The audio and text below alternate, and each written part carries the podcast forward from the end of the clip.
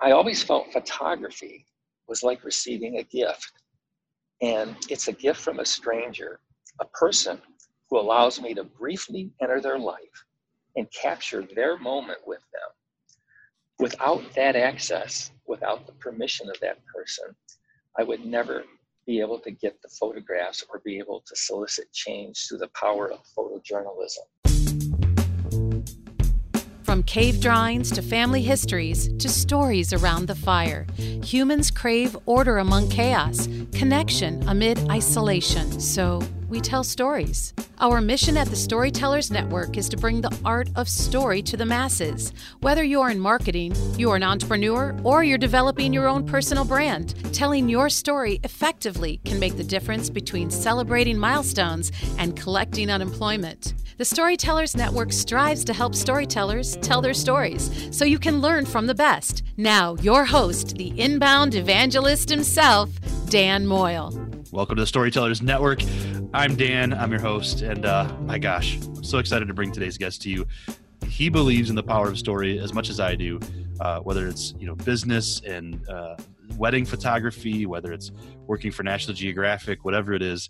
Uh, this guy is a storyteller, and and I cannot wait for you to hear his story uh, and his advice and insight and everything. And before we do, a quick reminder the website has great resources available, past episodes, and contact information to me. Simply visit thestorytellersnetwork.com for all of that. And if you're new and thinking about maybe subscribing, you can do so obviously on your podcast player of choice, but also text the word storytellers to 31996. You'll have information on how to subscribe. And today's guest is someone who not only tells stories, but who captures and curates and shares others' stories. Uh, Robert Miller is an independent book author and photojournalist for National Geographic Books, among other things that he does. Uh, his projects include the book Veteran Voices Remarkable Stories of Heroism, Sacrifice, and Honor.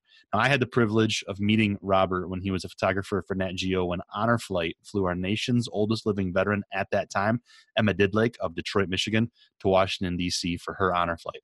His photographs tell inspirational stories. It is my privilege to welcome Robert Miller to the show. So let's get to his stories.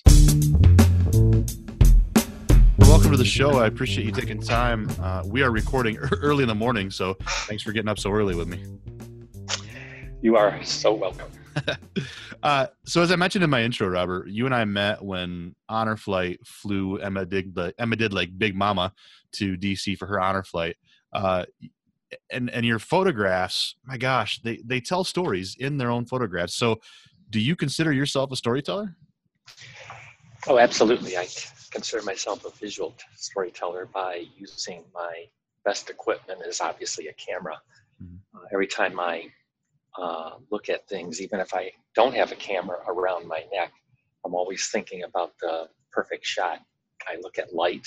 I look at darkness how darkness affects light and I look at all those compositions, and when you have people involved, I look at um, the people because most of the time they're animated, whether they're happy, sad, in turmoil, or whatever, um, and that becomes a part of the story. Especially if you have a camera and you're allowed to click into them, you know, and be able to capture their story.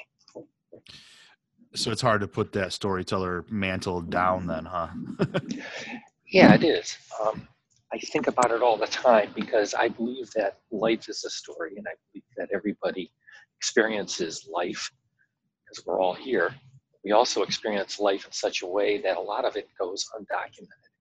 And I hmm. think that's a real powerful thought because there's a lot of things in life that should be documented, and there's a lot of things in life that aren't. Yeah, and, and it's funny because it, I mean, I, I can totally see where you're coming from. Life, life often is undocumented because we're just kind of going through it, but but we're also calling this generation the most documented generation. Everybody has a cell phone camera. What's the difference in your mind between professional photographer and storyteller and simply grabbing photos with your phone? Oh, that's a great question. I'm asked that quite a bit.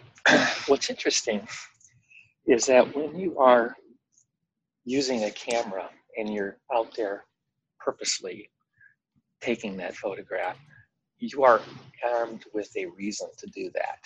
Whether it is photojournalism, whether it is just candidness. Um, you're there to grab that picture to create an emotion, to create a effect, to create a dialogue. And generally, right now, with the mass use of imaging that occurs on our phones, we're taking life's simplest moments, very, very candid moments, and we're actually using those and capturing those. And again, there is an overlap for sure because you can obviously get some phenomenal photos and we see them all the time. But what's really interesting about those photos, most of those photos sit in an iPhone and they're ever, they're never ever used in regards to print. Occasionally they are, but if you look at everybody's iPhone these days, I will bet that um, most of the pictures in that iPhone over a period of years either fade away, get destroyed, get changed, whatever, because a lot of people don't print those pictures. They're used for the instant moment, the Facebook, the Twitter. And I think that separates things. So iPhones are more, more or less of um, just a casual thing. Mm. Some use them obviously for documentary and different things like that. And what I use, my big camera, I'll call it the big or the professional one, is a deliberate. It is it is very deliberate. It is very um, the the picture I shoot is the end result that will come out. I will use that picture, or I will use a subset of those pictures. Mm. And uh, fascinating. And when when did you realize that you could that you were a storyteller and you could do this for a living in some way? Was that go way back?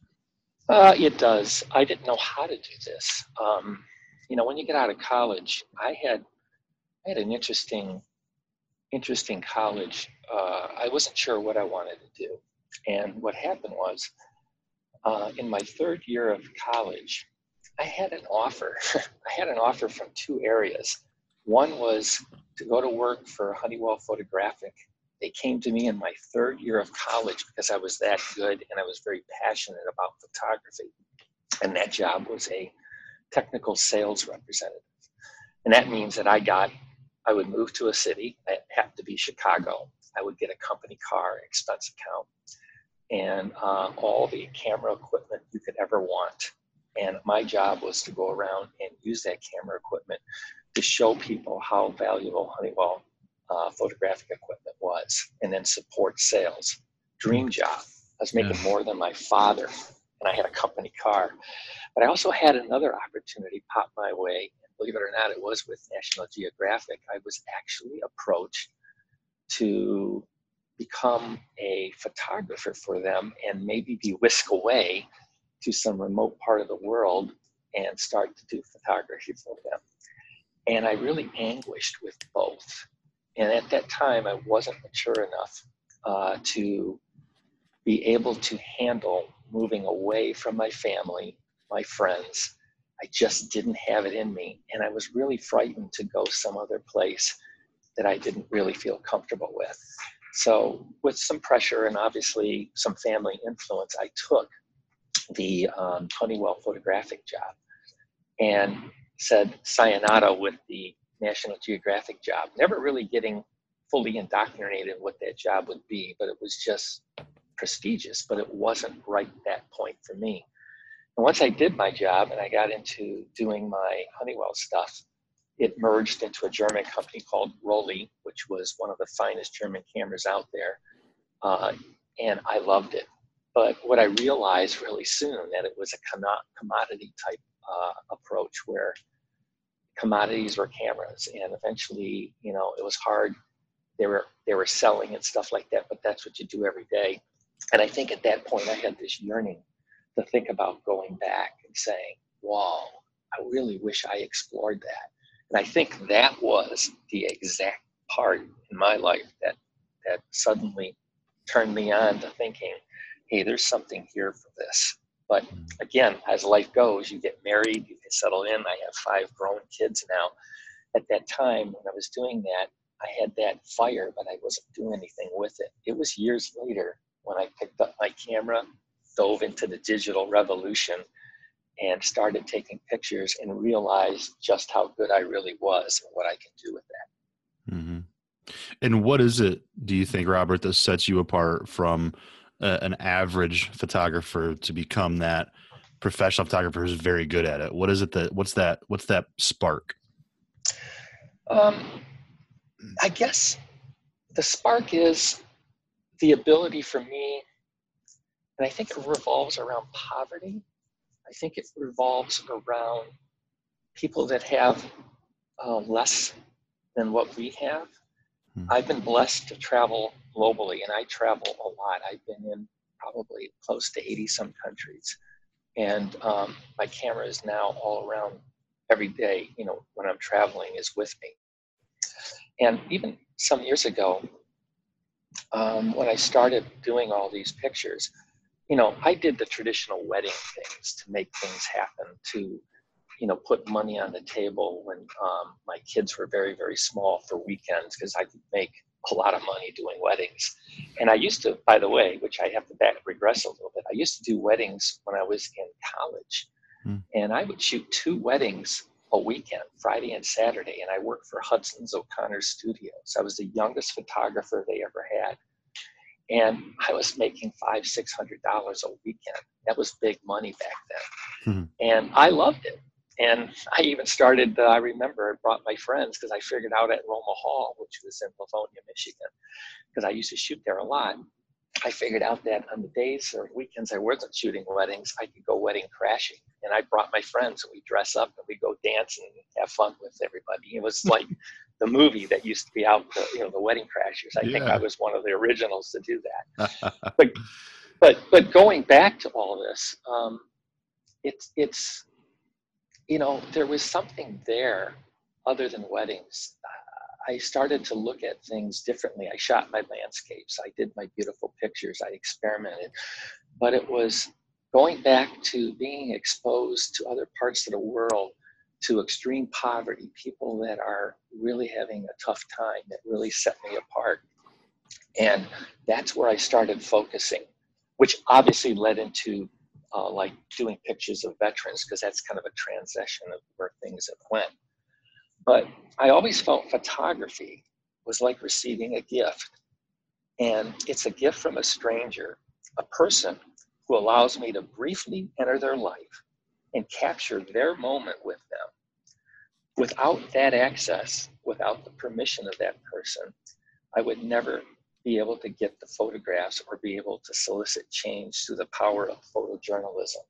And what I mean by that is that when I've been walking through the slums of Delhi in India and going to Varanasi, which is an ancient burial city where people bring their dead loved ones, bathe them in the Ganges River, and then they um, take all their life savings and they buy 120 pounds worth of wood. And right at the base of what they call the Ghats, they take their loved ones, they're wrapped in shrouds and has flowers, and they pile this wood upon them.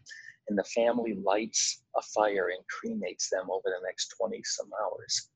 And then watching that family grieve and celebrate this person's life, you start to realize how ghastly that is because we don't do those type of things. I love those type of pictures. But you also realize that they have different beliefs that we don't and that gives you another opportunity to take some pictures or a subject matter. Mm. And then when the body is fully burned, they shove the ashes. And most of the time, the body is burned, but there's a lot of times it isn't fully burned. And they'll shove that ashes into the Ganges River.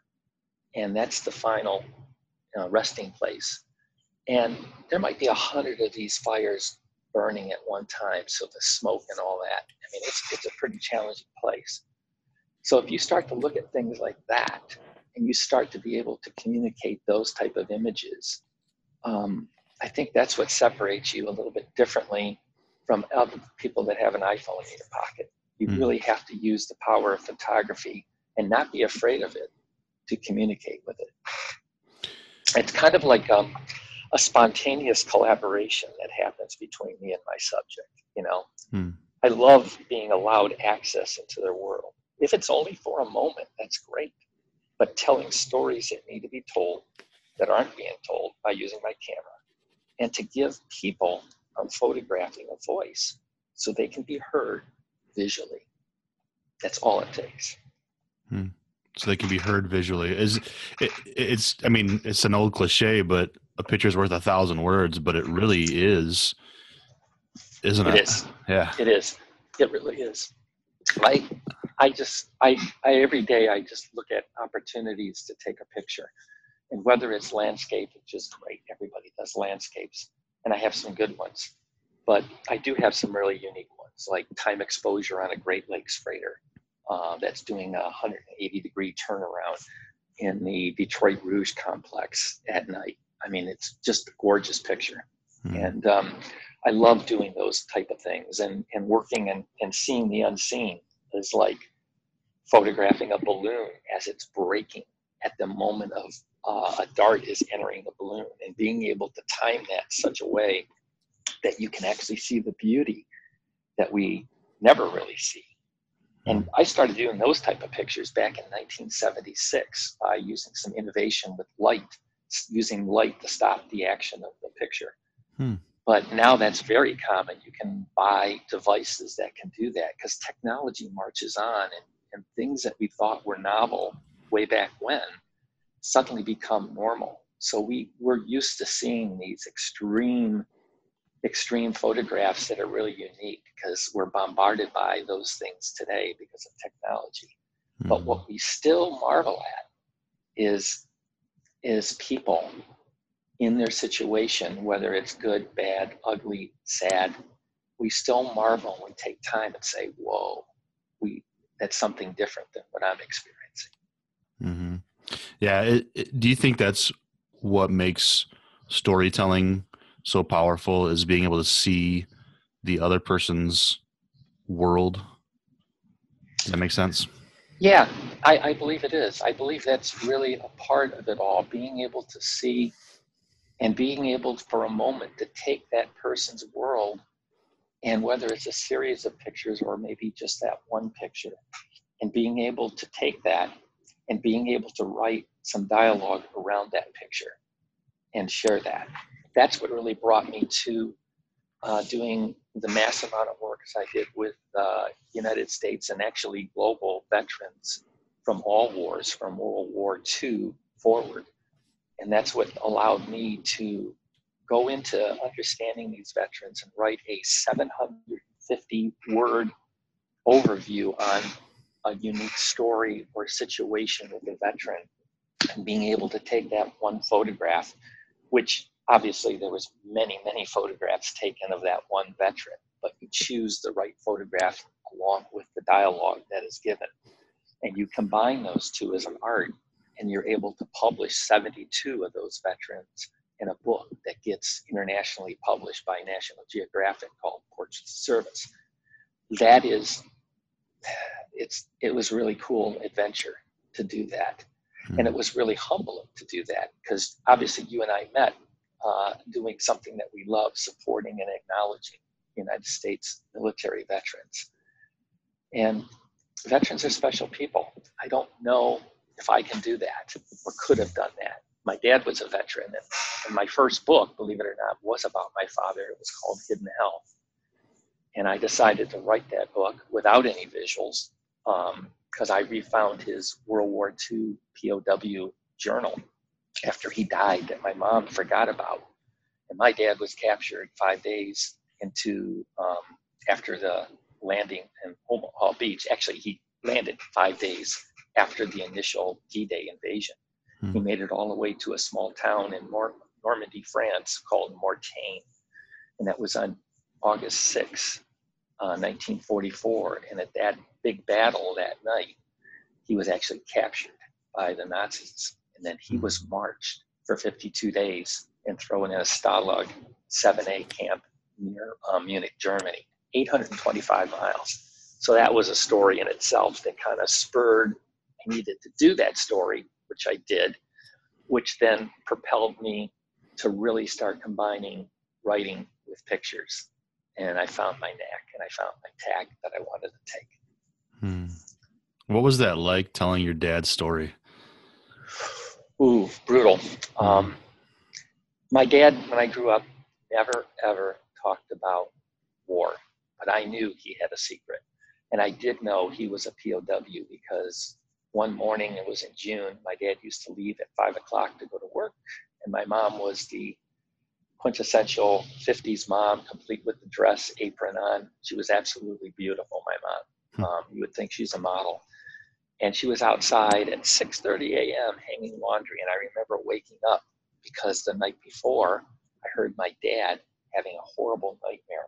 And nightmares with my dad were very common. And I remember hearing P-O-W, POW, P-O-W, P-O-W. And I'm going, whoa, what is that? I had no idea. So I remember running out. I dressed and I ran out. And my mom was hanging laundry and she was putting the sheets up with the wooden clothespins. And I remember grabbing her dress and her apron and pulling on her because I was still small. I was probably seven. And I said, Mom, Mom, what is, Dad was crying last night. What was POW? And I remember my mom froze. And then she hung the rest of it up there and she turned around and she bent down to my level and put her hands on my shoulder and she looked me in the eye and she told me that, yeah, POW means prisoner of war. And your father was a prisoner of war. And explained to me briefly just what that was, which I already knew what it was, and asked me if I would not talk about it with him because it was much too painful and he gave a lot of himself so that we could be free in others. I remember that statement. So you go through your life knowing this, and it was sort of like a rub between my dad and I, and it never was communicated. I kind of asked him a couple of times. It was just too painful. So I stayed away. So after he passed unexpectedly in 94, the journal was found, and there was a beat up, tattered YMCA journal that had all his drawings, had food labels that he peeled off of cans when he was starving in prison camp. He had everything you could ever imagine, plus the horrific things that happened to him. And he was able to keep that from the spying eyes of the, the Nazis. And he literally was in this camp, escaped twice, was tortured and brutalized, and then was actually moved to a southern camp in Austria and then was liberated by General Patton, believe it or not, um, when the war ended, and um, was able to come home, but to obviously have that huge scar on him, mm. and was crazy. But I was very proud of him. Unfortunately, I could never tell him. So I had the opportunity because I was traveling to Europe quite a bit for business, quite a bit. So I did like 20 some trips. And over those 20 some trips, I would combine weekends and I researched every place that my dad was because my mom was still alive and I was getting information from her. And I was able to document and meet all the people that had any semblance with his Army uh, regiment, the 30th Infantry. And I was able to put together this legacy story that was like four pages, I mean, uh, four feet tall of research. And I sat there and I wrote the book for a year and a half and uh, published it and it sold very well. So that got me started. And um, ironically, I ended up meeting the Patton family uh, because I was over there on the 65th anniversary uh, celebration of D Day. I was invited by the French government and Washington, D.C. I got an invite because of my book. And I ended up meeting President Obama all the dignitaries, Tom Hanks, everybody you could imagine. And I actually ran into and met Helen Patton, who was the granddaughter of the iconic George Patton. And um, became friends with her and ended up doing another book called Portraits of Service with Helen Patton and another very good friend of mine now, Andrew Wakeford, who lives in Saarbrücken, Germany. Him and I are partners on writing. We do a lot of stuff together still. And that kind of launched it all. So you you never know what life's going to bring you. You just you, you need to be open. And again, it's the story of my life too that I like to translate into some interesting moments. Man, that's incredible. I, I thank. I mean, I don't have a reason to thank you, but thank you for telling your dad's story. That's wow. Oh, thanks. Um, yeah. And, and and how incredible what you just said too that you never know where life will take you. You start doing that stuff. You start chasing your passion, doing what you're good at, whatever you want to call it. and you're just you're, you're open to where life goes and you chase it and so i think it's a great lesson for storytellers is to to really hone your skill own and own your craft and who knows where life will take you exactly you have to be willing to do that you have to be willing to understand that the path you might want may not be the path you will take mm-hmm. but chances are if you set a goal and it's something you want it will lead to great things it really does. Yeah. I can tell you that. You know, I, am doing what I want, um, but I'm constantly evolving, and um, that's what makes it interesting. And I probably can diverge a little bit um, to kind of communicate the, the greatest challenge that I've had in the last three and a half years was actually one that I'm starting to write a story about as well. Um, and I can probably briefly summarize this. Um, when I was in India three and a half years ago with my youngest son, I'm a pretty seasoned traveler and I was very careful because you got to be really careful in India. You can get very sick very easy, especially with waterborne illness. And we were at an ice cream shop with a very close friend that I've known for years who lives there. And I was a little hesitant because outside the shop, it's kind of like dreams, dreams and nightmares is in the same view in India especially when you're on the streets. And you have cows walking by, you got poverty, you got trash, it smells. It's just it's kind of like really challenging for an American over there. But you walk into this one little place that is actually clean in the inside. It looks like a Baskin Robbins and it's an ice cream shop. And he encouraged me and my son to have ice cream, so we did. And um, lo and behold, um, never thinking about things, until I found the picture, which is another story, an innocent dip of an ice cream scoop in one of the little vats where they kind of cleanly scoop off mm-hmm. with water that constantly flows in mm-hmm. was enough to get my son and me almost deathly sick with a waterborne illness because it came from the tap water that's occurring in this little country, it was a little city called Pune, India. And six hours later, we started getting really sick. And turned out to be we got really, really sick, almost hospitalized. Uh, but I refused to go to a hospital in India because it wasn't the right choice. But thankfully, I was staying at a Marriott, and uh, the concierge came to our rescue. And four days later, we were able to leave and fly home. And turns out to be we both had a real bad case of waterborne illness. My son got better, I didn't. And unfortunately, um, my case became very chronic and turned out to be my large intestine mauled my bladder and bored a hole into my bladder and it created a fistula. And bingo, I was actually passing stuff you don't want to pass in your urine, and which required major surgery and a recolon or a resection. And I actually breezed through that, but I still had an infection and a year to the date almost, I had to have another major operation for my, this time, my small intestine. Mm. And bingo, uh, I still had the infection. So last year, uh, I ended up having a PICC line because of this infection, and they finally ridded the infection in June. So I've been keeping a detailed journal of a photographic journal as well as a written journal of that obviously, endeavor. And then to top it all off, you never know what life's going to give you.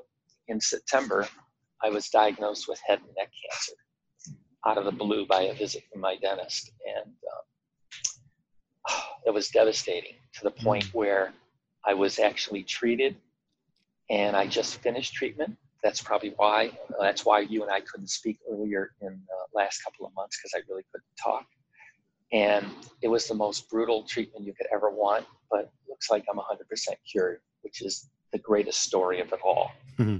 and i've been able to document every form of the radiation from me laying on the table getting radiation doing time exposures to um, writing every day about what it's like and the challenges. And i plan on taking that as my next story and writing a book so that others can understand extreme health challenges. And having the ability and the positiveness what you need of your attitude to look down the road so that you're not looking at the anguish that you're occurring at that moment. You're looking at the greater picture. So I'm hoping that I'm going to be able to do that and start that project very soon. So, do you see part of your calling, I'll call it, as inspiring and teaching others? yeah, I do. Um, even though I'm not directly mentoring anybody at this point, I'm hoping that what people see, people read, people know about me, uh, can translate into, uh, how would I say, passion for them. Hmm. Um, not to say that I would not help somebody who approached me that said that they needed some help or they wanted some help, they wanted to learn some things. I would definitely, I always believe in giving back. Mm-hmm. But you know, there's a lot you can learn from people, especially if you take the time to watch them. Mm-hmm. And if that's something that you want to do and you're watching them, by all means, you should approach them and learn. Mm-hmm.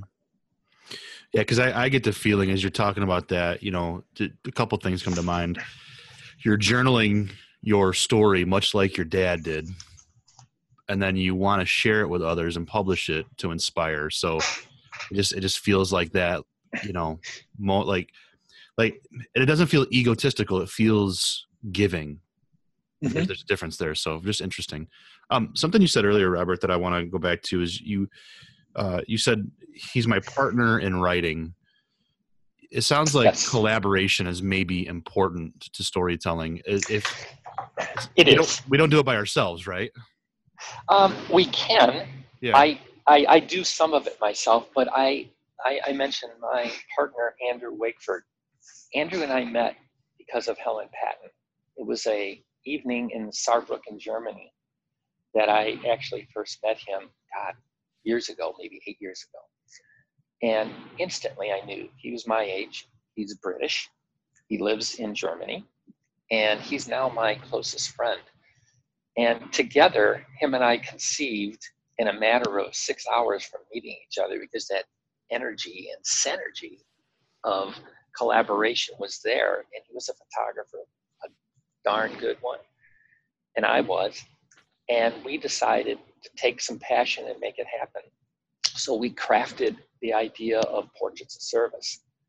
And Helen Patton had no problem funding that book. So we traveled all through Europe and all through the United States. And we've got about 80 veterans, and we did that together, writing and photography. It's a beautiful book. It's black and white images of these um, veterans. National Geographic saw that book at a book fair and immediately contracted us said, We love this. We love your style. We want you. And that's how that happened with that. But Andrew uh, and I have done so many cool things together. He's been here. I go see him on a regular basis. We Skype or actually FaceTime almost every morning. And together we're working on a couple of new projects. And we were really blessed some years ago uh, to him and I, along with an old high school friend who is a pastor who started a very remarkable uh, thing. It's called Fawn. And what it is, is fighting AIDS with nutrition. He literally has been taking Ensure and Boost, and through his church, been shipping it over to devastated areas in Africa, South Africa, where people's families are devastated with AIDS and are dying. And when these people are very, very sick, they need nutrition because they can't get adequate nutrition. So he started a program and it's pretty successful. He just won a humanitarian award last weekend and he, and this whole thing has been taken on now by World Medical Relief and I'm now involved with that. But Andrew and I actually went to South Africa underneath the fawn and what we did is we interviewed 30 people and little kids that were parents both died of AIDS because it was rampant there and it still is. And we were able to understand a little bit more on how AIDS can devastate families and rip them apart and the cultural beliefs that drive all that. So, being collaborative, Andrew and I photographed and interviewed, and we created some beautiful stories that Fawn now uses to show the world about these type of things so that they can raise more awareness. And Andy and I are actually looking at other things uh, for this summer. We actually um, been approached by this is crazy. This is a, a very large company that owns 13 of the largest lake freighters that sail on the Great Lakes here.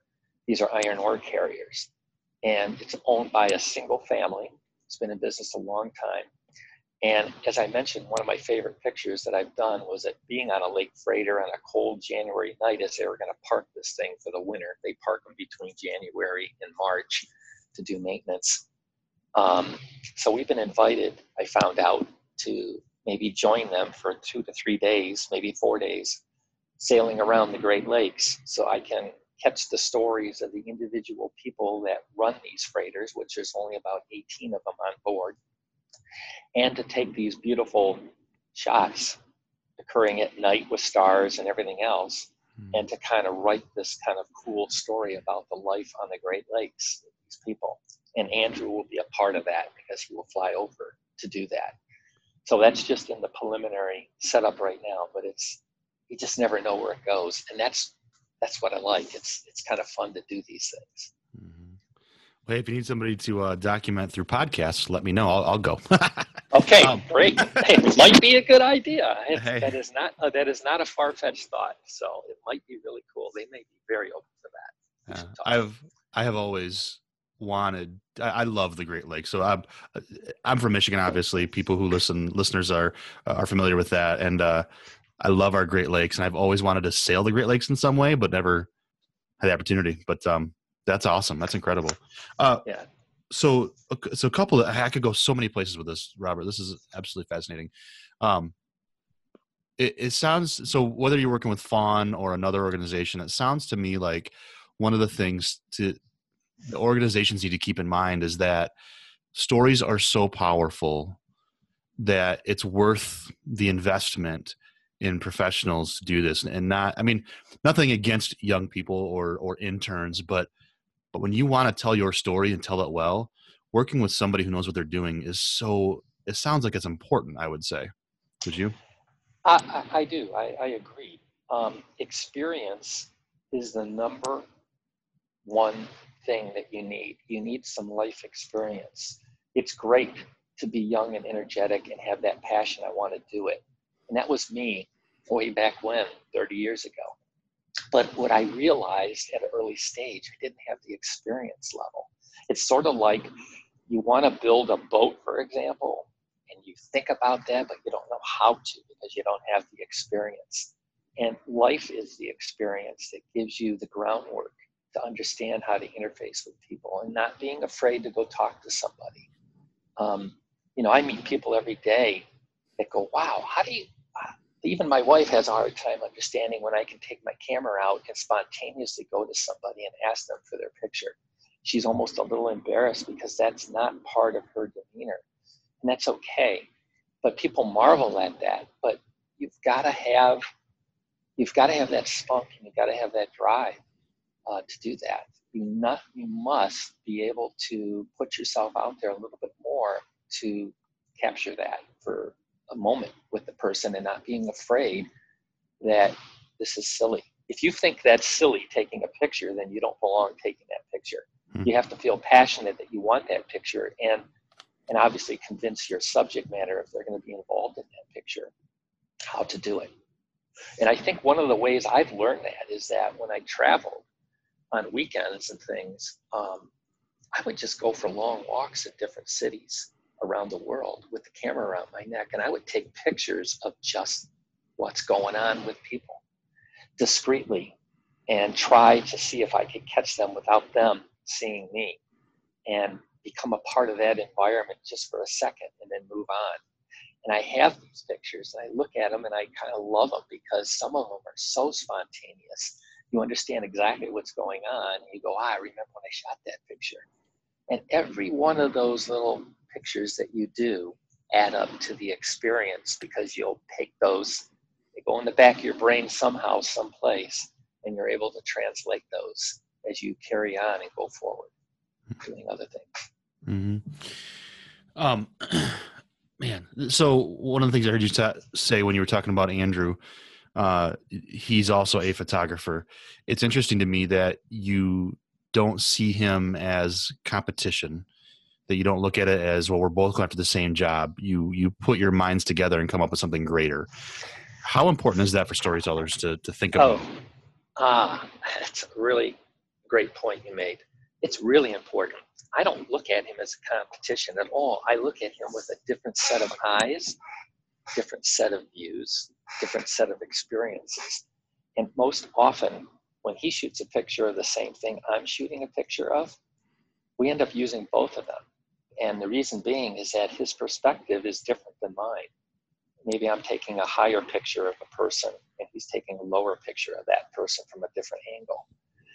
And what's interesting, you you come together and use those pictures, but you also let the better picture by a jury of you two choosing decide. So in some cases, he may shoot better pictures than me. And if you're not afraid to collaborate, you get to another level. If you're worried about collaboration and it's got to be me, me, me, you're not going to get to that next level. It's going to be all about you, you, you, and you don't bring your best work forward. You know, and we have our different strengths. Like Andrew's strengths is better, and he's done more work with lighting, meaning that he can use an electronic flash or a series electronic flashes if he needs to to take that picture much better than I because I choose to use a flash when I need to and I like to use more of a available light when I want to. Hmm. And it's just those subtle things that it's good. You need to have the right person to do that. And I think I'm very blessed that I have that. The biggest impediment that we have is that we live 5,000 miles apart, you know, and I miss him and he misses me. And, you know, it's just one of those things. But I cherish the relationship because I cherish what he brings to my relationship. And I know he cherishes what I bring to his. And together, you come together to do some interesting things as we do. Mm-hmm. How much of a part does confidence in your work and humility play in that uh, collaboration? Confidence is a really big factor. I can tell you. If you don't have the confidence, you're not going to get that shot. You're not going to be able to get the right story. Mm-hmm. You have to get that confidence. And again, we talked about this. It's how do you get confidence? It's life experience. It's it's being able to understand how you failed at some previous event related to the thing you're doing and being able to take that failure and turn it into a positive. And I think that's that's the focus that you you've, you've got to remember. And confidence is like you got to put yourself in your own position and say, I'm going to be the best I can be to get this one project done. And that's what you have to do. And you have to go in there thinking about that when you go ahead and do these stories. Because when you have a camera on your neck, and if you're placed in a situation like we might be placed on this big lake freighter coming up, and there's 18 people that don't know you, and suddenly you're in their environment with a camera around their neck, some are going to be open to talk with you, some might be a little shy. There might be one or two that don't want anything to do with you. But your job is to get all that information on film, every one of them. And so you need to figure out how to interface with these people and how to win their support and loyalty to do this. And that goes with saying when we do interviews for jobs or we work for our peers and we do anything, it's all about that relationship building. But when you're doing storytelling and photojournalism, you got to kind of do it in more of a condensed form at a faster rate because um, you're not there for a long time. You're not building it up over days generally. You know, you're in and out. So you need to put that smile on your face, have the right words come out, and put your subject at ease that you're just coming into the life for a moment and you're really happy for that moment and their voice will be heard.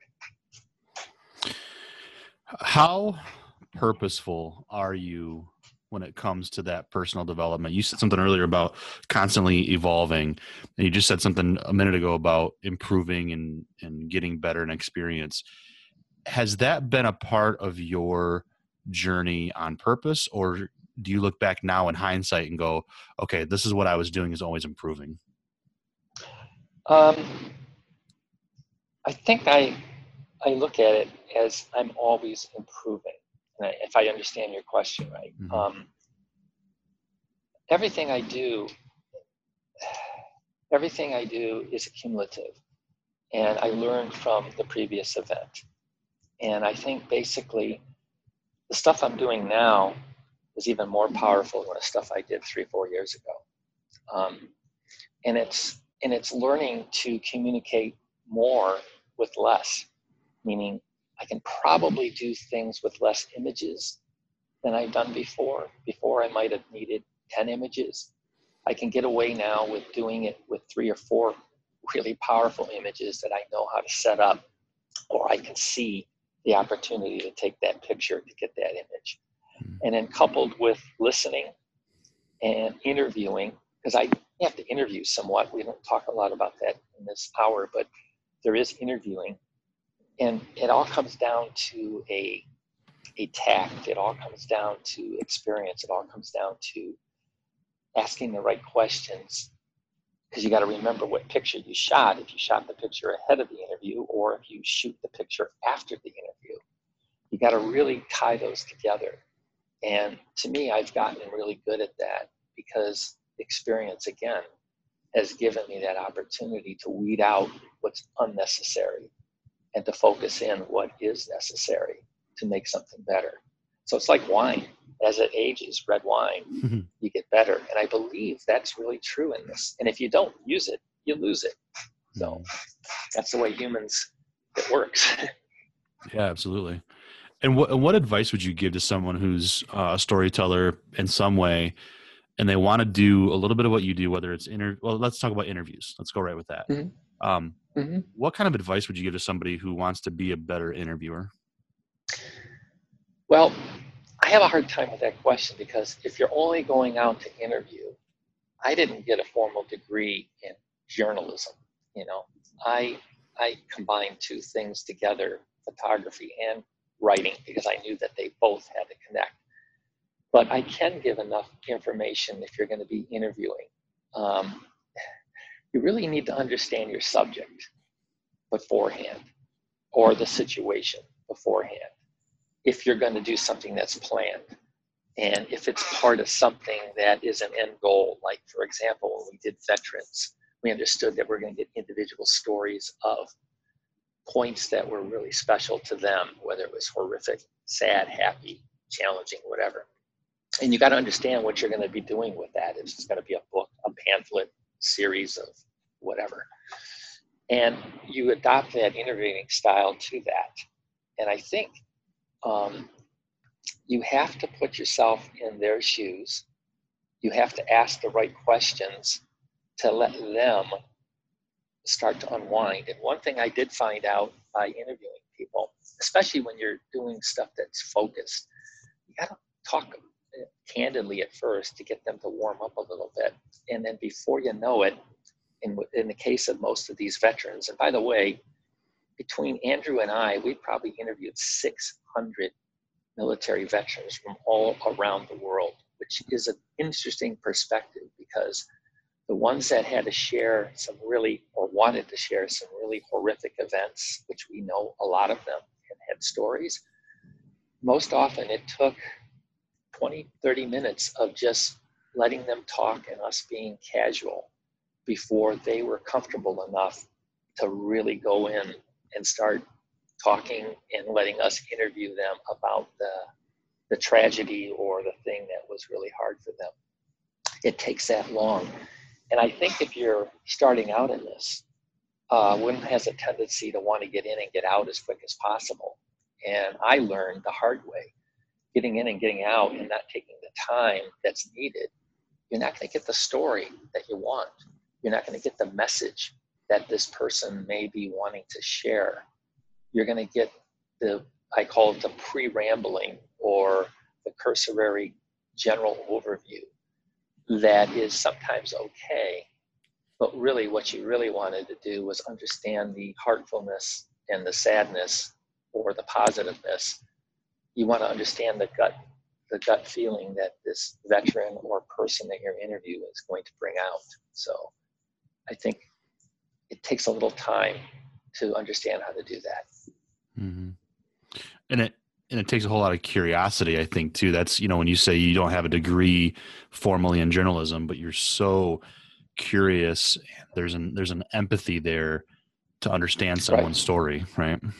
Yeah, it is. It's it's being curious about everything and not being afraid to understand a little bit more. You know, mm-hmm. um, I'm curious about everything, and when something like all this medical issues that happened to me, which are beyond me now, I mean, I was one that was curious, but I was one that took charge, and you have to do that in photojournalism. And I researched everything. And people go, wow, aren't you afraid of doing that? I'm going, afraid of what? Afraid of knowledge? To me, knowledge is power. Knowing what I'm faced with gives me a framing ability in my mind so that I can deal with it.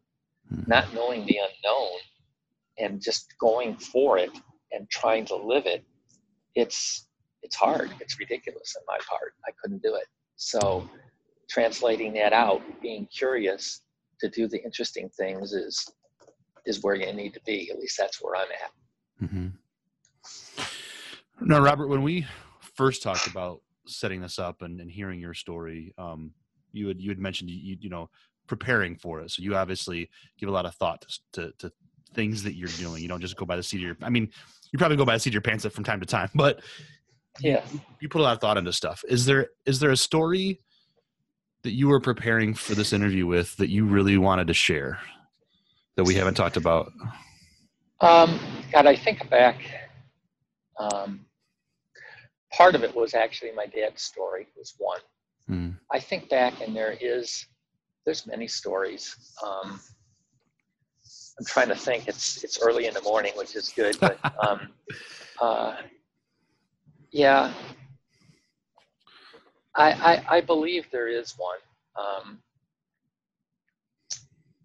I believe it's the one uh, of a gentleman who I met named Brian Forney.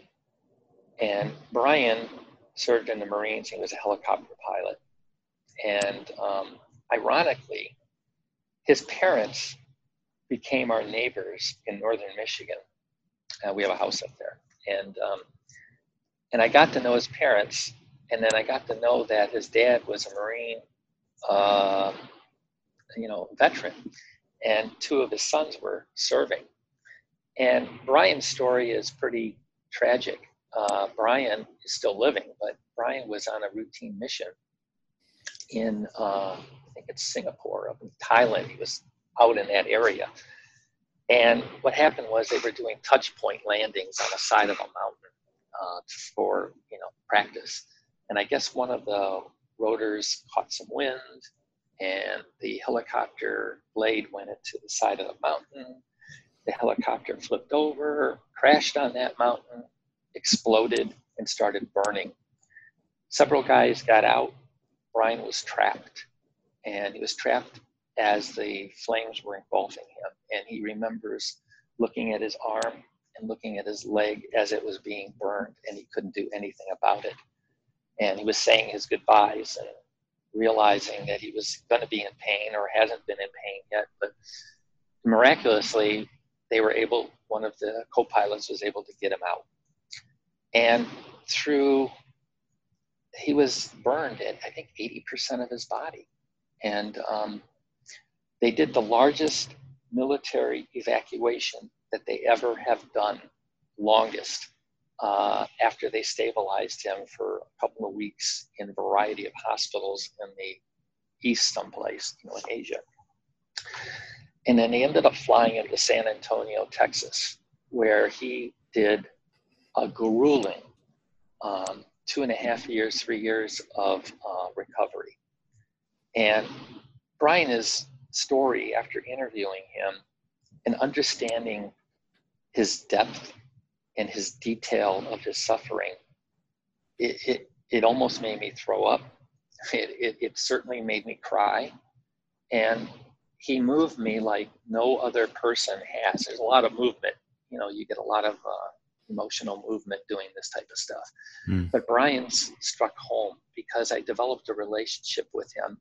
I went to San Antonio, Texas. I met him, and it was pretty spectacular. And for me, and it's interesting is that his ability and his involvement, and in fact, Gary Sinise became his friend because Gary Sinise came to the hospital, met him, and helped him get through recovery. But Brian's story was was very poignant to me. That really stood out, and uh, was it was pretty awesome that I was able to meet him, and I was able to take his words and translate it with visuals from his you know artificial arm and his struggles at the San Antonio rehab unit all the way down to his artificial arm having a bottle opener in it that he could open up a beer if he wanted to, which was really kind of cool. You wow. know, those are the things that, that that moved me. And you know, juxtaposed to that was another trip uh, right across in Livingston, Texas. I'll tell you this brief story. Um, doing the book Ports, uh, Portraits of Service actually I started me thinking, but when I did Veterans Voices for Nat Geo, I wanted to understand if there was any military veterans on death row. So I started Googling, and believe it or not, I found one. And unfortunately, this guy named John Thuesen was in Texas, and he is certainly on death row because John had a interesting Iraq career and had lots of military trauma in Iraq, lots. So I said, wow, it might be interesting if I could talk to this guy. And so, through a series of letters, emails, lawyers, six weeks, was eventually granted permission if I could go to Livingston, Texas. So, Andrew Wakeford and I flew to Livingston, Texas, and we were granted access into death row. And that was a haunting experience. And we met John Thuesen for the first time. And John and I are actually pen pals to this day. And um, interviewing John, John has 24, 23 hours of seclusion, hasn't touched another human being in a year, um, has one hour out in the garden that is just a brick wall, you know, with barbed fence that he can ex- enjoy a little workout and gets back into his cell. But John, ironically, shot his girlfriend and his girlfriend's brother in a fit of rage and a fit of delusional because two or three weeks before that, and a whole history of other things. He was being treated for the VA for hearing voices, having trauma, blackouts, and all that. And they just kind of put a band aid on him. And he was being rejected. And like most guys in Texas, they have a sidearm on him. And he went into one of these fits, pulled out the gun, and unfortunately did the deed and killed two people. So he was thrown in and tried and convicted, and John will be executed, which is really sad. And John and I uh, and Andrew, we interviewed him, and I wrote his story, and I think I sent you that story. Mm-hmm. Yeah. And um, it was interesting to relate uh, for capital punishment and being a war veteran, but he's still going to die, and there's appeals and stuff like that. He's not really been sentenced yet for the date but you know it's it takes 10 12 years whatever but what's interesting is that when i interviewed john and we photographed him through the um, the huge thick plexiglass um, putting my hand up to the glass and putting his hand up to the glass we were able to connect by the heat traveling through the inch thick acrylic and it was really kind of surreal to do that but what was interesting is that I felt his pain.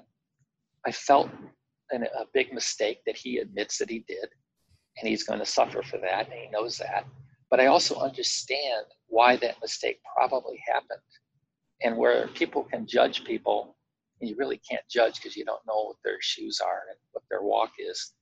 But for the first time ever, I realized that John definitely had trauma, a lot of it over there and he carried that trauma back and he wasn't dealt with and he didn't know how to deal with it neither did his family neither did the va and he is one of those veterans that sinks through the cracks because every day in America, about 20 veterans kill themselves.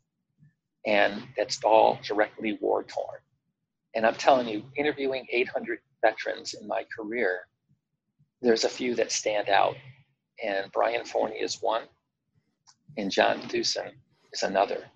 Even though he is a death row inmate, he still is a United States veteran. He still served his country. And now he's going to be, you know, transposed into some other area as the courts see fit. Mm-hmm. So those are the stories that mm. stick in my mind this morning. It's it's so. It, I'm such a supporter of our of our our veterans, um, and, of our, and, and appreciative of of our military. But it's so sad to me that we send our sons and daughters off to this meat grinder, and then there's nothing. I can't say nothing, but there's very little to help them when they come back. Right. It's just it's it's terrifying. It's um, it's it's really scary. Mm-hmm. I saw it with my father, and at those times there was no help. Mm-hmm. And I see it today. And you meet veterans, and you go, "Whoa!" It's a, it's a different story for them than it is for us. Mm-hmm. Uh, Robert, I could I could talk for hours with you, and we have. Um, but but uh, uh, I won't do that to you this early in the morning. I, That's, I do want to. good. I'm good. that's, right, that's right. I do want to get to my my final question in a moment, but I want to give uh, you a chance and listeners a chance to connect. What's where's the best place for people to connect with with Robert Miller and and your photography and your stories? Um, if you Google my name, Robert H. Miller, um, I'm in a process, believe it or not, because I don't have it. I do have roberthmiller.com, uh, but I took it down and I'm going to be putting it back up. That'll be the, the closest way, but that's not available now for about another three to four weeks. Um, the best way to do it is I have a SmugMug account, which I have some pictures up there. Um, I don't have a lot of my writings there. You can obviously Google my name and see my books. Um, if a viewer is very interested, they can reach out to me uh, by using my email, and I will respond. Maybe not immediately, but I all I do respond to emails. Mm-hmm. I hope I don't get two thousand of them, but then again, it could be a good thing. You never know. Um, yeah, you never know, and that might be the next story. Who knows? But mm-hmm. um, um, I can you can supply my email um, which I believe you have, mm-hmm. and and then we can go from there. But I will be obviously putting things up because I wasn't really sure how I wanted to go my next feet forward because I don't need to advertise. Um, I don't need to because most of the stuff is a one-on-one. People seek me out, and I've always got enough to do. And um, sometimes I have to turn away stuff. So, mm-hmm. so it's it's it's just one of those things. But if you can Google me, you can find you can find my books, and you might even find a few articles online that are still out there. Yeah. Well, and I'll put links in the show notes for that. Um, sure. So, Robert, uh, before we're done, uh, if someone were to tell you tomorrow that you could no longer tell stories, what what would the last story that you'd want to share to be your your your last story? How would you want to go out? Whoa! First off, I'd be devastated. I think we would. It's like losing an eye if you're a photographer. mm. um, I think it's my story. I think it's the story that I just talked about uh, of my my personal medical uh, being, even though it's being able to get through something like that and still have the focus and being blessed enough with a positive outcome, which many people are not, to be able to continue doing what I'm doing. And I think that's my story because I, it was a really challenge. It was a huge challenge mentally, physically. And um, I got through it because of my wife, hmm. uh, because of my family. But at the same time, I had an attitude that just wouldn't quit. You know, it's sort of like arrogance to the point of I'm going to beat this, and that has allowed me to be able to continue my stories. But if that was going to be my last story, and I no longer could do it, I think my own legacy of sharing what I've come through personally and seeing what I've done professionally makes a great story in combination mm-hmm. to go forward.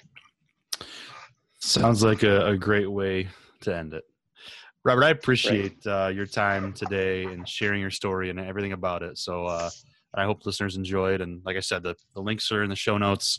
Contact Robert and uh, follow along. Thanks. Thanks again for making the time today, my friend. Dan, it has been a pleasure, and it's always good connecting with you. And I thank you so much for this opportunity. Once again, thank you so much to Robert H. Miller. You can connect with him at the links in the show notes or by Googling Robert H. Miller Photography. Uh, if you enjoyed this episode and think that someone else can get something out of it, please share it with them post it to social media, text it to them, send an email, tell them on the street, however you can get it into other people's uh, hands. Very much appreciated, and it helps spread the storytelling craft. Uh, if you want to share your story with me, go to the storytellersnetwork.com and hit contact Dan on the contact page. Send me a note, and let's have us a conversation. Thank you for listening. I appreciate it more than you know. Until next time, here's to telling our stories and having stories to tell. Cheers.